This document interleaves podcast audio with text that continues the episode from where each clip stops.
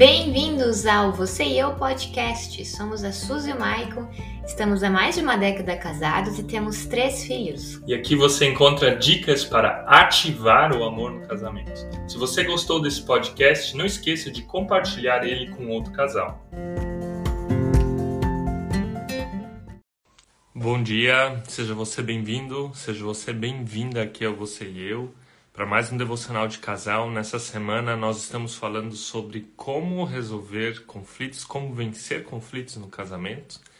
E nós já falamos sobre vários temas, sobre várias coisas, como identificar os conflitos, o que leva um casal a conflitos, sobre os conflitos solucionáveis. E ontem a gente falou sobre os conflitos eternos, são aqueles conflitos que estão lá no fundo no nosso coração e eles precisam ser resolvidos, na verdade, com Deus, com ajuda externa, com terapia.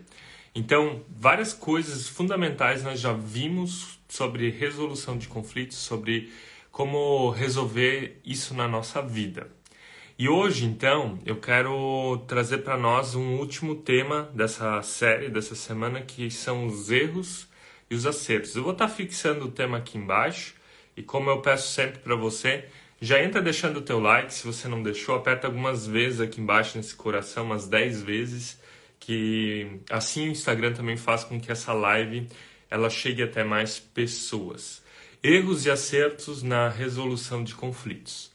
Ontem nós falamos sobre a profundidade, né? 80% dos conflitos de casais não tem a ver com o casamento em si, mas tem a ver com a existência, tem a ver com questões da vida do casal que aconteceram mesmo antes deles se conhecerem. São momentos da história, são traumas, são circunstâncias do passado que fazem com que o casal brigue, ou seja, são memórias esquecidas, né? Que são as implícitas que vêm de novo à tona no momento de briga, né? O cérebro então liga esses mecanismos e faz com que o casal ou faz com que você reaja parecidamente com uma situação de trauma que você teve no passado. E essas situações elas não vão ser trabalhadas hoje, essas você precisa trabalhar na sua identidade, na sua vida com Deus, no seu relacionamento com Deus, na terapia, procurando ajuda. Então, se você quer saber um pouquinho mais disso, assista a nossa live de ontem. Na live de ontem, ela tá salva lá no Telegram, lá tem um link para as lives que nós fazemos, então você pode vê-la lá. E hoje, então, a gente vai falar sobre sobre os conflitos, sobre brigas, na verdade, sobre formas como a gente reage. E agora tem uma outra estatística interessante que diz assim, ó, quando um casal, então, ele tem um tema de divergência, digamos assim, o tema de divergência é aquela, aquela clássica, né? Um aperta a pasta de dente na ponta e outro aperta a pasta de dente na bundinha e o casal briga por causa disso. Digamos assim, temas do cotidiano tem formas da gente se comunicar e tem formas certas e tem formas erradas.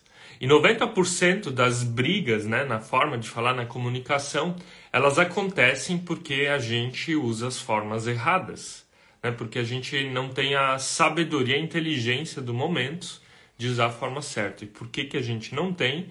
Porque hum, o nosso cérebro, né, ele tem um hemisfério das emoções e um hemisfério mais racional, esquerdo e direito.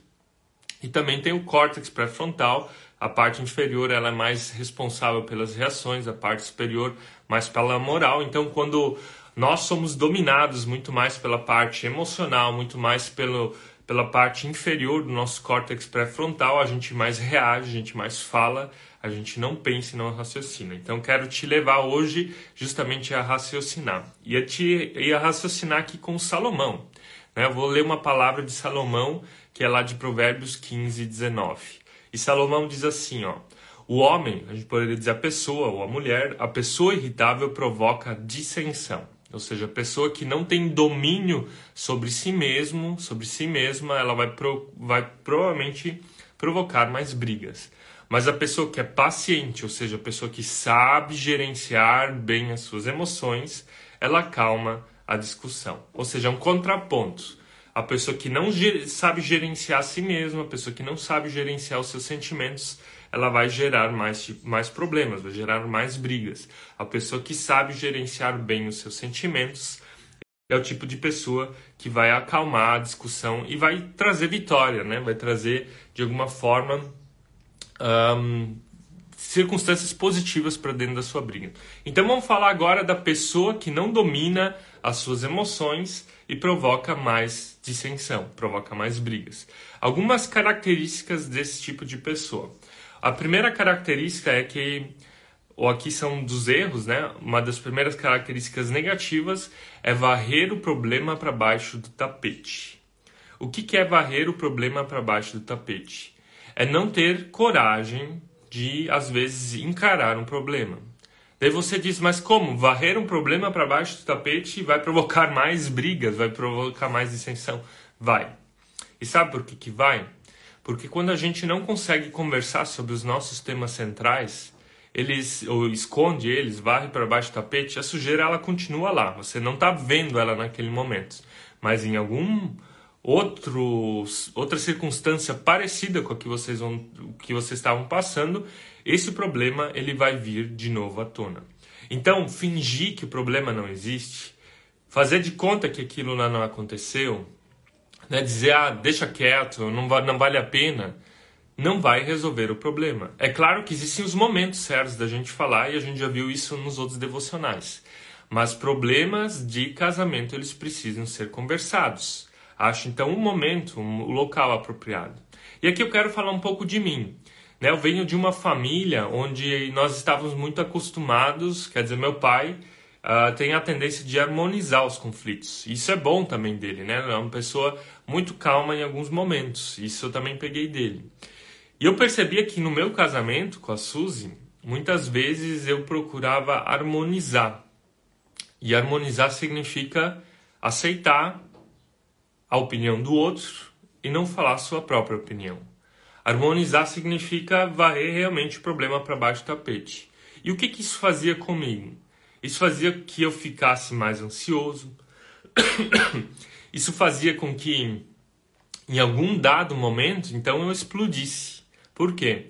Porque eu ia engolindo, engolindo, engolindo, engolindo, e quando você vai engolindo, engolindo, engolindo, vai chegar algum momento que isso vai ser para fora com muito mais propriedade, com muito mais raiva, e vai gerar danos e problemas muito maiores. Então, o primeiro grande erro na solução de conflitos é esconder o problema, varrer ele para baixo do tapete, fazer de conta que ele um, não existe.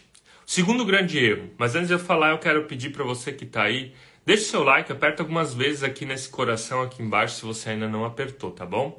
Segundo grande erro, deixar o conflito se transformar em um outro conflito. O casal tá ali, né, conversando sobre um tema. Vamos pegar de novo o exemplo da pasta de dente. Um aperta na ponta e o outro na traseira da, do bastão ali, né, da pasta de dente. E ele, esse é o motivo de briga. E daí vocês estão lá conversando, tentando resolver esse conflito muito sagrado para muitos casais. E o que, que acontece?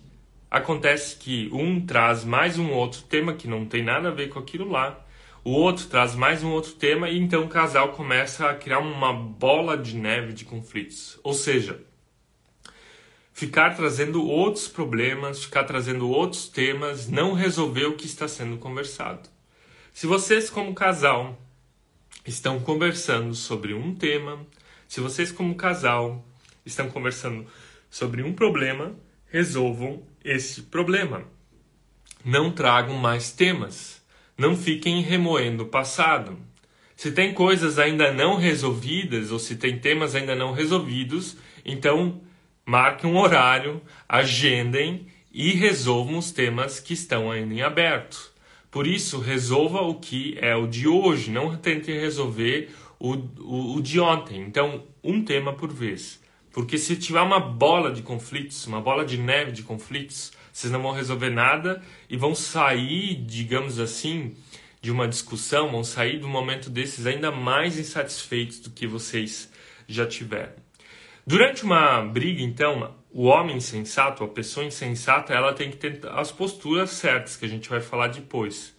Né? Mas quais são posturas erradas? Eu vou ler elas aqui e vou explicar depois. Posturas erradas é se elogiar, é dizer como você é bom, como você é boa, como você acerta. Isso vai irritar o cônjuge, vai irritar outra pessoa. É o sarcasmo, né? Você fazer de conta que aquilo que o outro está falando é, não é real, é tirar, é fazer piadinha do outro, é insultar, é generalizar, falar assim, você sempre, você nunca. Então, um, isso faz com que você coloque a outra pessoa, digamos assim, numa, numa, numa vala e diga você sempre assim, você sempre faz assim. Na verdade, não é você sempre, você nunca. São alguns momentos. Em vez de falar você sempre, você nunca, tente contar uma história real que aconteceu faz pouco tempo, que exemplifica o que, que vocês vivenciaram, né? Que exemplifica o que vocês vivenciaram. E os exageros, aqui eu estou falando muito de mim, eu sou o sanguíneo aqui das nossas discussões. Eu tenho uma tendência de exagerar situações, os números, de exagerar uh, muito. Isso irrita muito a minha esposa, a Suzy. Um, a questão das generalizações, eu sei que eu também preciso melhorar, mas são coisas que o insensato faz, são coisas que a pessoa que está descontrolada ela faz. Então, evitar acusações, generalizações, autoelogio, sarcasmo, seja, tudo aquilo que o apóstolo Paulo fala lá em Gálatas 5:22, que são os frutos da carne, né? Tudo aquilo que procede dos maus desejos do nosso coração, quando ele não está sendo dominado pelo Espírito Santo. E quando isso vem à tona numa briga, como é que uma briga pode pode ajudar um casal a, a, a viver o que Deus quer que ele viva, né? Então, o que a gente fala precisa proceder do coração de Deus, ou seja, precisa vir do coração de Deus para o nosso e adiante, né? O grupo Kairos de casais aqui falando que conselho maravilhoso, um problema de cada vez. Era sobre o tema de antes, exatamente isso. Né? Resolver uma coisa de cada vez e assim a gente vai vai vai resolvendo os grandes temas do nosso casamento, né? Não é ficar brigando por tudo. Outra coisa que o insensato faz, anotei aqui, é dar ultimatos e fazer ameaças. O que, é dar ultimatos e fazer ameaças? É você dizer, se você não mudar, eu vou me separar, né? É a última vez que eu aceito isso é, realmente fazer a mala e, e, usar, usar chantagem emocional para que o outro mude. Gente, não vai ser ameaças, né? não vão ser os ultimatos, não vão ser as chantagens emocionais que a gente faz que vão fazer o outro mudar. Primeiro, porque ele sabe que você não está falando de verdade. Primeiro, ele sabe que você não está falando sério. Porque se você estivesse falando sério, e se essa é uma situação que às vezes precisa acontecer nos casamentos, então você faz a mala, sai de casa e vai fazer o outro refletir.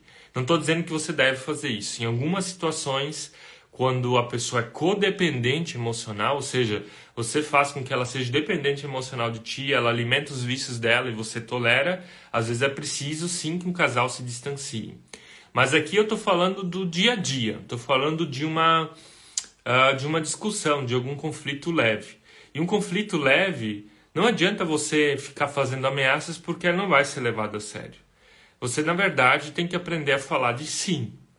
Você tem que aprender a falar daquilo que você está sentindo com aquela situação. Você tem que aprender a falar sobre aquilo que está no teu coração.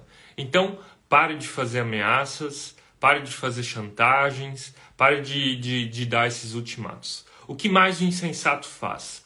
O insensato que provoca dissensão nas suas discussões, ele usa o que? De palavrões e de ofensas. É algo que nunca deve acontecer. E aqui eu não estou generalizando, estou dizendo realmente nunca deve acontecer. Nunca criticar a outra pessoa pelo que ela é, né? denigrir a imagem da outra pessoa é, denigrir quem ela é, porque ela também é a imagem e semelhança de Deus, ela também é filho e filha de Deus, ela também é co-herdeira um, do Criador. Então, não, nunca, nunca use palavrões, nunca use de posturas, agressões, na verdade, né? de, de forma nenhuma, né? Isso não é tolerável agressões físicas. Por quê? Porque os palavrões, as agressões físicas, as posturas corporais uh, arredias, elas quebram a confiança no relacionamento. O mais sagrado de um casal é a confiança que eles têm um no outro. É normal que alguém que confia no outro não concorde em tudo. A Suzy hoje não concorda em tudo. A gente precisa sempre de novo conversar e se ajustar. Isso é muito normal num relacionamento. Isso leva um casal ao amadurecimento relacional. Mas a confiança ela não pode ser quebrada pelas ofensas, pelos palavrões ou pelas agressões. E se isso já aconteceu alguma vez, então você precisa estar reconstruindo a confiança.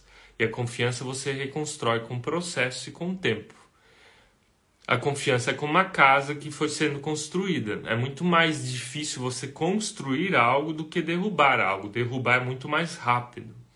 Então, se a confiança já foi quebrada, né? O, o Gutielli e William falando aqui, ó, já fiz isso, exatamente. Se a confiança foi quebrada, William, então você tem que entender que você está agora num processo de construção dessa confiança. E esse processo vai levar o seu tempo, é como construir uma casa. Você vai precisar começar contigo, né? Começar com o teu caráter, começar com as tuas emoções, trabalhar em ti, no teu coração, todas as áreas que precisam ser trabalhadas. Você precisa trabalhar a autoconfiança. Né? E a autoconfiança vem do relacionamento com o Senhor. Né? Quando você tem de novo a autoconfiança, a tua esposa ela vai olhar para ti e vai falar: Uau, que homem! Né? Eu preciso estar casado com esse homem. E quando você tiver essa autoconfiança, ela também vai te dar o que você precisa: segurança emocional, as palavras certas, ela vai te dar segurança profissional, ela vai te dar aquilo que você precisa. Então, trabalhe a tua autoconfiança e depois trabalhe a reconstrução da confiança no relacionamento. Então, fica a dica aqui: o insensato que pro promove dissensão, ele usa então palavrões, agressões, isso não deve ser usado. O, outra coisa que ele faz é fugir, né? Fugir das situações. Aqui é diferente de você sair em algum momento e o inteligente, na verdade, é você perceber que você está se alterando e você fala para o seu cônjuge e diz: Olha, eu estou perdendo as estribeiras, estou perdendo as minhas, o controle sobre mim mesmo, preciso sair agora, dar uma volta, respirar, contar até 100, né? fazer com que a parte racional do cérebro, a parte matemática, seja de novo oxigenada e que a parte emocional baixe o nível de, de adrenalina, para não falar besteira. Mas sair das, das discussões, virar as costas e simplesmente calar, não vai resolver também. Na verdade, é uma atitude birrenta, é uma atitude infantil, é, um, é algo que a criança faz. Então, desligar o telefone, né? Bloquear o outro, no, blo bloquear o cônjuge no WhatsApp, não quero mais saber de ti, é virar as costas, também não vai resolver. Né? Se você está alterado, você então diz, ó, eu estou me sentindo assim, assim, eu vou sair agora, avisa, deixa, sinaliza, mas não silencia. O silêncio ele não resolve. É claro que existem momentos onde a gente tem que parar e refletir. Não é só falando, falando, falando que se resolve. A gente tem que tirar a atenção do momento. Tirando a atenção do momento, você também, então, uh, consegue amenizar muita coisa. Mas o silêncio, o silêncio chantagioso aqui, né?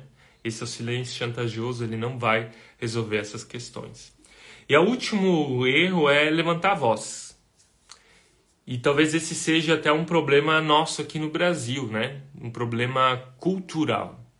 É achar que quem fala mais alto, né? quem tem a personalidade mais forte é quem tem a razão. Um problema cultural aqui também é a questão de que as pessoas pensam que os homens têm a última palavra, as mulheres não, e como se as esposas não tivessem opinião própria e que elas não pudessem falar a opinião delas.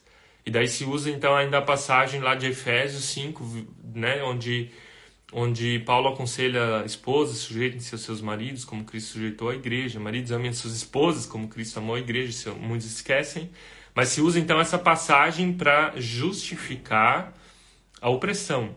Se usa, se usa essa passagem, na verdade, para justificar o poder, para justificar a manipulação. Então, não é assim que se resolve um conflito. Não é dizendo eu que mando e tu fica quieta agora, é o que muitos maridos acreditam que seja. E ali acontecem muitos abusos, abusos emocionais, abusos relacionais e às vezes até abusos sexuais, tá? Então, não use essa, essa palavra de Paulo, ela não é usada para abusos. Essa palavra de Paulo é para dizer assim, ó, esposas, o relacionamento mais importante para vocês é o relacionamento com o marido. E maridos, o relacionamento mais importante para vocês é o relacionamento com as esposas. É isso que Paulo quer dizer, que um seja a prioridade do outro. Cada um tem funções diferentes, cada um foi criado de uma forma diferente, cada um uh, complementa o outro, né? Homem e mulher se complementam, não é a mulher que complementa só o homem, mas é, é uma troca, né? Então, existem circunstâncias que a Suzy lidera mais aqui em casa, onde ela tem mais afinidade para algumas áreas. Existem outras circunstâncias onde eu lidero mais. Vou dar um exemplo. Quem controla as finanças aqui em casa sou eu. Eu tenho uma tabela de Excel onde a gente tem os gostos, a gente entende que as finanças são nossas. Mas quando a gente vai fazer uma grande compra, quem faz as grandes compras aqui em casa é a Suzy, tá?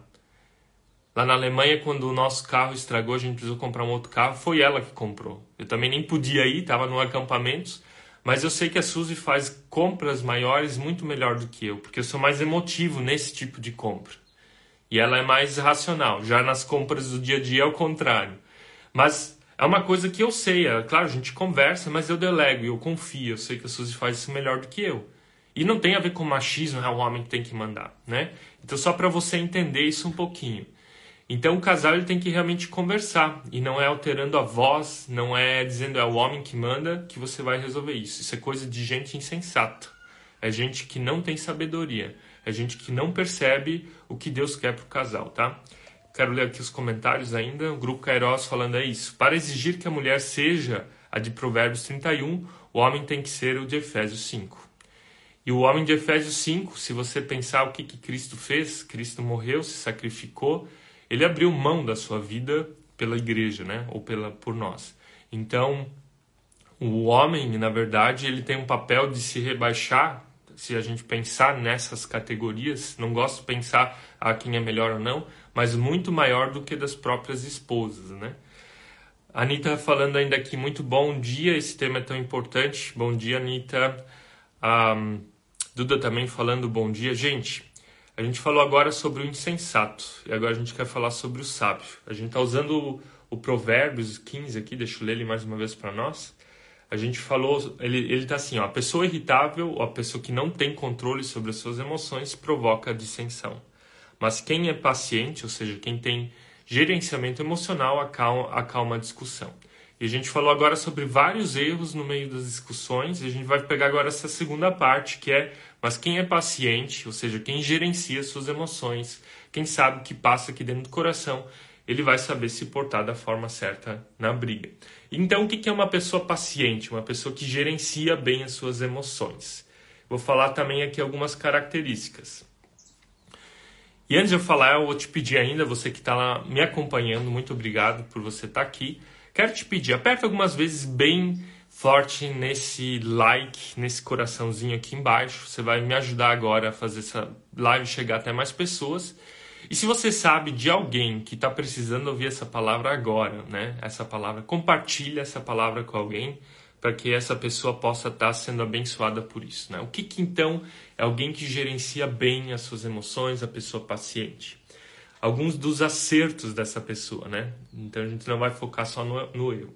Um dos acertos é que ela dá tempo para se recuperar emocionalmente. Antes nós falamos que que, que o contrário é ruim, né? Você ficar atacando o tempo todo. E quando você percebe que você está perdendo, se perdendo emocionalmente, você tem que reconhecer isso, você tem que perceber, você tem que aprender a gerenciar, ter domínio próprio conforme os frutos do Espírito Santo. Mas às vezes também perceber o outro. Se você percebeu que o outro se alterou emocionalmente, que o teu cônjuge se alterou emocionalmente, às vezes é importante dizer, gente, vamos fazer uma pausa agora Vamos sair uns 10 minutos. Não, tá, não, não tem sentido a gente ficar se atacando, não tem sentido a nossa discussão nesse momento. É o que eu falei aqui em outros momentos, né? Aquela coisa clássica de contar até 10, ela realmente funciona, porque quando nós começamos a contar até 10, até 10 nós ativamos a, o hemisfério esquerdo, direito, que é a parte mais racional do nosso cérebro e a gente então baixa o nível de, de, de cortisol, de, de adrenalina, de, de reações, na verdade, dentro de nós. Então, fazer uma coisa matemática, tomar uma água, respirar, dar uma caminhada, vai oxigenar de novo o teu cérebro e vai fazer com que você reflita, vai fazer com que você pense mais e fale menos besteira. Então, a pessoa que ela é paciente, ela calma uma discussão, ela vai saber justamente fazer isso. Ela vai saber, no momento certo, dizer: gente, vamos colocar as coisas no lugar, né? vamos resolver, vamos, vamos dar uma batida aqui na cuca e fazer ela acontecer. Segunda coisa da pessoa paciente ou que gerencia bem as suas emoções. Segundo tema, ela se prepara muito bem antes de entrar numa discussão, num conflito. Por quê? Muitos dos conflitos são reações. Alguém falou, o cônjuge falou alguma coisa, fez uma coisa e você explode. Quando você explode, o que, que você vai gerar no outro? Vai gerar o mesmo tipo de explosão contra você. Nós somos como um espelho. O ser humano é como um espelho. Né? Nós temos o nosso Timóteo, um bebezinho. Você ri para ele, ele ri de volta. Você olha com cara de bravo para ele, ele olha sério de volta. Ou seja, ele reflete as nossas emoções. E um adulto é exatamente a mesma coisa. Se você chega num ambiente todo mundo está de cara fechada, você provavelmente também vai ficar sério. Se você se você entra num ambiente e a atmosfera tá legal, tem uma música agradável, as pessoas estão rindo, você vai também ficar mais relaxado, provavelmente você também vai rir. E o mesmo é com você, se as tuas emoções no momento de conflito são reações e você joga para fora o que está de pior no coração, você vai jogar isso para outra pessoa e ela vai refletir isso de volta, cientificamente falando. Então nós refletimos um, aquilo que, ou as outras pessoas refletem aquilo que a gente joga para elas. Por isso, prepare-se, né? Prepare-se, esteja consciente do que você está entrando, esteja consciente do conflito que você vai estar tá entrando. Pergunta aqui, ó, essa live vai ficar salva? Não vou conseguir ficar até o final.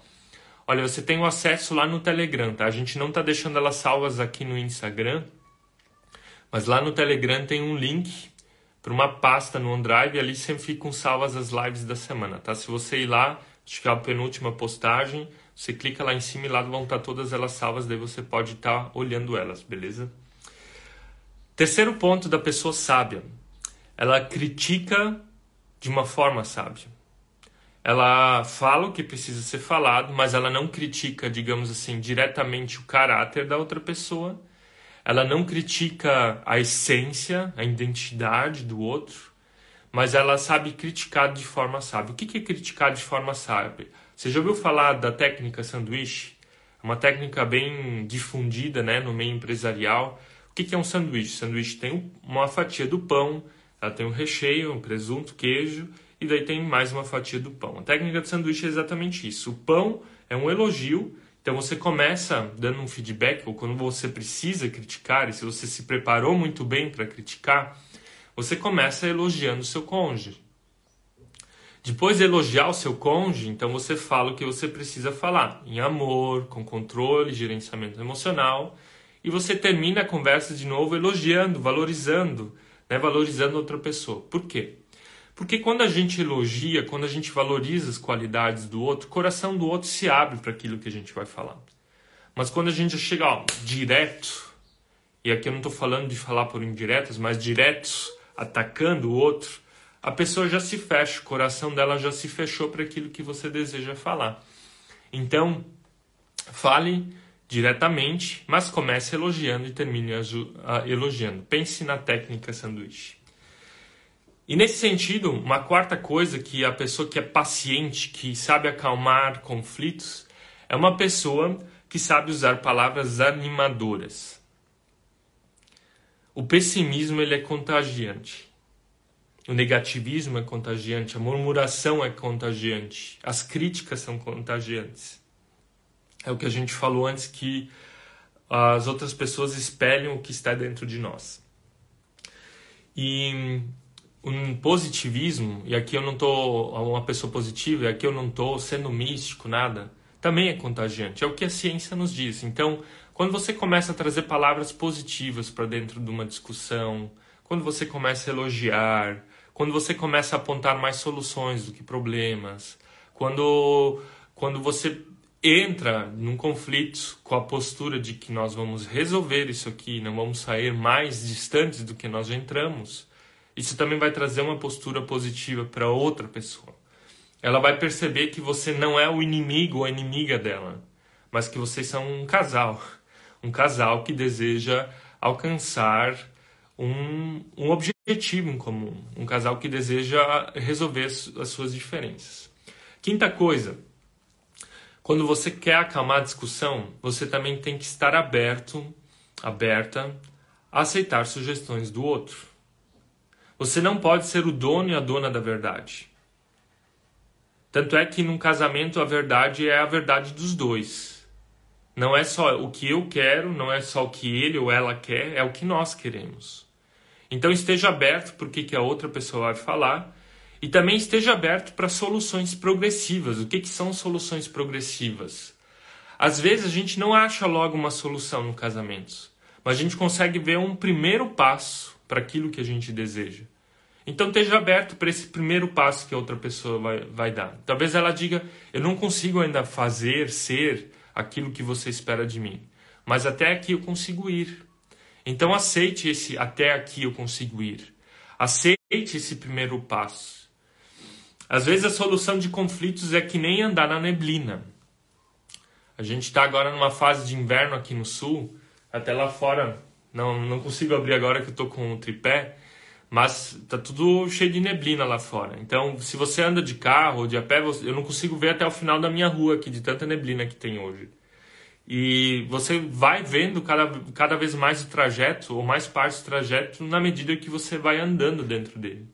E resolvendo conflitos também é assim. Você sabe para onde você quer ir, mas você vai, vai dando passos progressivamente. A neblina vai se abrindo, abrindo, abrindo, até que no momento você vê o, o trajeto que você fez. Então aceite isso.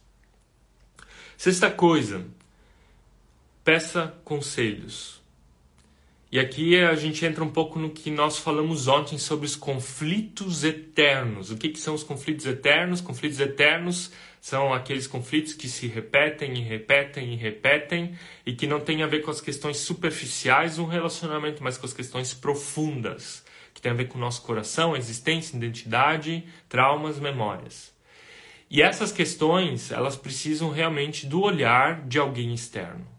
Os nossos conflitos eternos, eles são profundos. Os nossos conflitos eternos são existenciais. E eles precisam então de algum conselheiro, de algum pastor, de algum terapeuta, precisam de espiritualidade do relacionamento com Deus para que ali a gente possa estar tá achando cura. Então não acho que você resolve tudo sozinho. Tem ainda mais dois conselhos, gente, daí eu vou, vou, vou, vou terminar. Outra sugestão ainda é não retribua quando você é atacado. É muito forte isso, né? Quando Jesus disse dê a outra face se alguém bater num lado, é muito forte isso.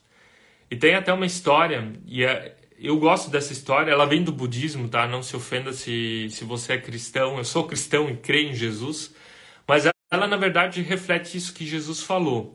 Jesus disse: se alguém atacar uma face, dá o outro lado.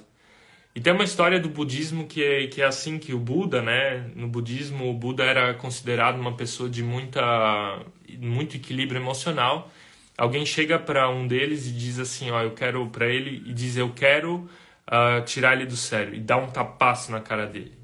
E ele fica lá no estado de meditação dele e essa pessoa, esse homem, então dá dois, três, quatro tapas nele e daí pergunta: você não vai reagir? Né? Ele pensa: por que que essa pessoa não saiu do sério? E daí o Buda responde assim: aquilo que você fez, ela só atacou a minha pele, a minha face mas eu não deixei com que essa dor chegasse lá no meu coração. E no fundo é o que Jesus também diz. Jesus diz: se alguém bater em uma face, você dá o outro lado da face. Jesus também está querendo dizer isso. Não deixe com que essa dor ela chegue até o teu coração. Então, se alguém te atacar, entenda que essa pessoa está machucada. E pessoas machucadas machucam. Então, essa pessoa ela está te atacando porque ela está ferida. Não deixa com que isso chegue até o teu coração. Não retribua na mesma moeda. É o que Provérbios fala. A gente olhou ontem isso um pouco. Então, retribua a dor com amor, o mal com o bem, conforme Romanos 12 nos diz, né? Devolva a maldade com a bondade. Porque você vai estar semeando sementes de bondade, você vai estar semeando sementes de paz, e é isso que você vai colher em algum momento. É difícil, realmente é difícil. Não se perder emocionalmente nisso. Um, e o último passo é reafirmar, reafirmar o teu compromisso com o teu cônjuge. Gente, casal que nunca tem diferenças, ele tem algum problema. E um casal que só tem diferenças também tem algum problema. Nunca brigar, eu digo brigar de, de ter as suas diferenças, mostra que um dos dois está engolindo e o outro está comandando. Isso é perigoso para um casamento. E um casal que não consegue resolver as suas diferenças e só briga e só tem conflitos e é todo dia a mesma ladainha, significa que são dois orgulhosos que não aprendem a abrir mão, a ter empatia, a ceder, a ter amor ao próximo. Então, quando você está num conflito, mostre que você está ali para solucionar o conflito, não para engolir, mas que você ama o teu cônjuge, que você não é inimigo, que vocês não são inimigos, mas que vocês são um casal, um casal que deseja se aproximar, um casal que deseja resolver as suas diferenças, um casal que deseja resolver aquilo que separa vocês. Tá, gente? Então agora nós vimos características de, da pessoa que é irritável ou da pessoa insensata e da pessoa sensata. E o provérbio diz assim, ó, a pessoa insensata provoca dissensão. E a pessoa que é sábia acalma a discussão. Espero que essa palavra de hoje possa abençoar o teu final de semana e quando você tiver em uma discussão que todas essas dicas aí possam estar vindo à memória e que o Espírito de Deus ele possa te dar a postura correta no momento correto, para usar as palavras certas, para gerenciar as suas emoções e para que o casamento de vocês se torne cada vez mais ajustado e afinado emocionalmente, tá? Semana que vem, segunda-feira às 8 horas, tem mais. A gente vai falar sobre sobre emoções de novo, mas sobre emoções positivas que o nosso casamento precisa Fica ligado aí no nosso Instagram, nas nossas postagens, a gente vai falar sobre isso no domingo ou na segunda de manhã. E você é nosso convidado para isso. Se essa live fez alguma diferença para ti, faz um print dela agora, reposta lá nos teus stories com alguma frase, alguma coisa que te marcou. Nós vamos estar repostando também então no nosso, nos nossos stories. E eu quero orar por você, eu quero orar pelo teu dia, eu quero orar pelo teu casamento. Amado Senhor Deus, eu quero pedir a tua bênção sobre a vida desses homens, dessas mulheres, desses casais, das situações de conflito que cada um desses está passando. Queremos pedir a tua sabedoria para sermos pessoas pacientes, capazes de gerenciar as nossas emoções, de acertar mais e errar menos dentro de conflitos. Que tu nos dê essa sabedoria que vem de ti, que tu nos encha com teu Espírito Santo para que os teus frutos se sobressaiam, e não que as nossas vontades, os frutos da carne, aquilo que há mais de mal de nós, uh, que isso possa sumir do nosso coração e que nós, como casal, possamos nos ajustar diante dos nossos conflitos e ter aquele relacionamento que nós desejamos. Que tu abençoe esse dia, que tu abençoe esse final de semana, que tu nos dê um tempo incrível. Amém, Senhor. Amém, gente? Que Deus te abençoe hoje, que Deus te abençoe no final de semana. Passa agora lá no nosso Instagram, comenta nas postagens, vai sair agora uma postagem também. A postagem até é, se você pudesse pedir uma coisa a Deus, o que, que você pediria para o seu casamento? Vou estar postando em alguns minutos aí. Então vai lá, comenta também. Assim, você comentando, você também nos ajuda, né? Você também investe no nosso ministério, no nosso trabalho. Gente, que Deus te abençoe. Até mais, até segunda-feira com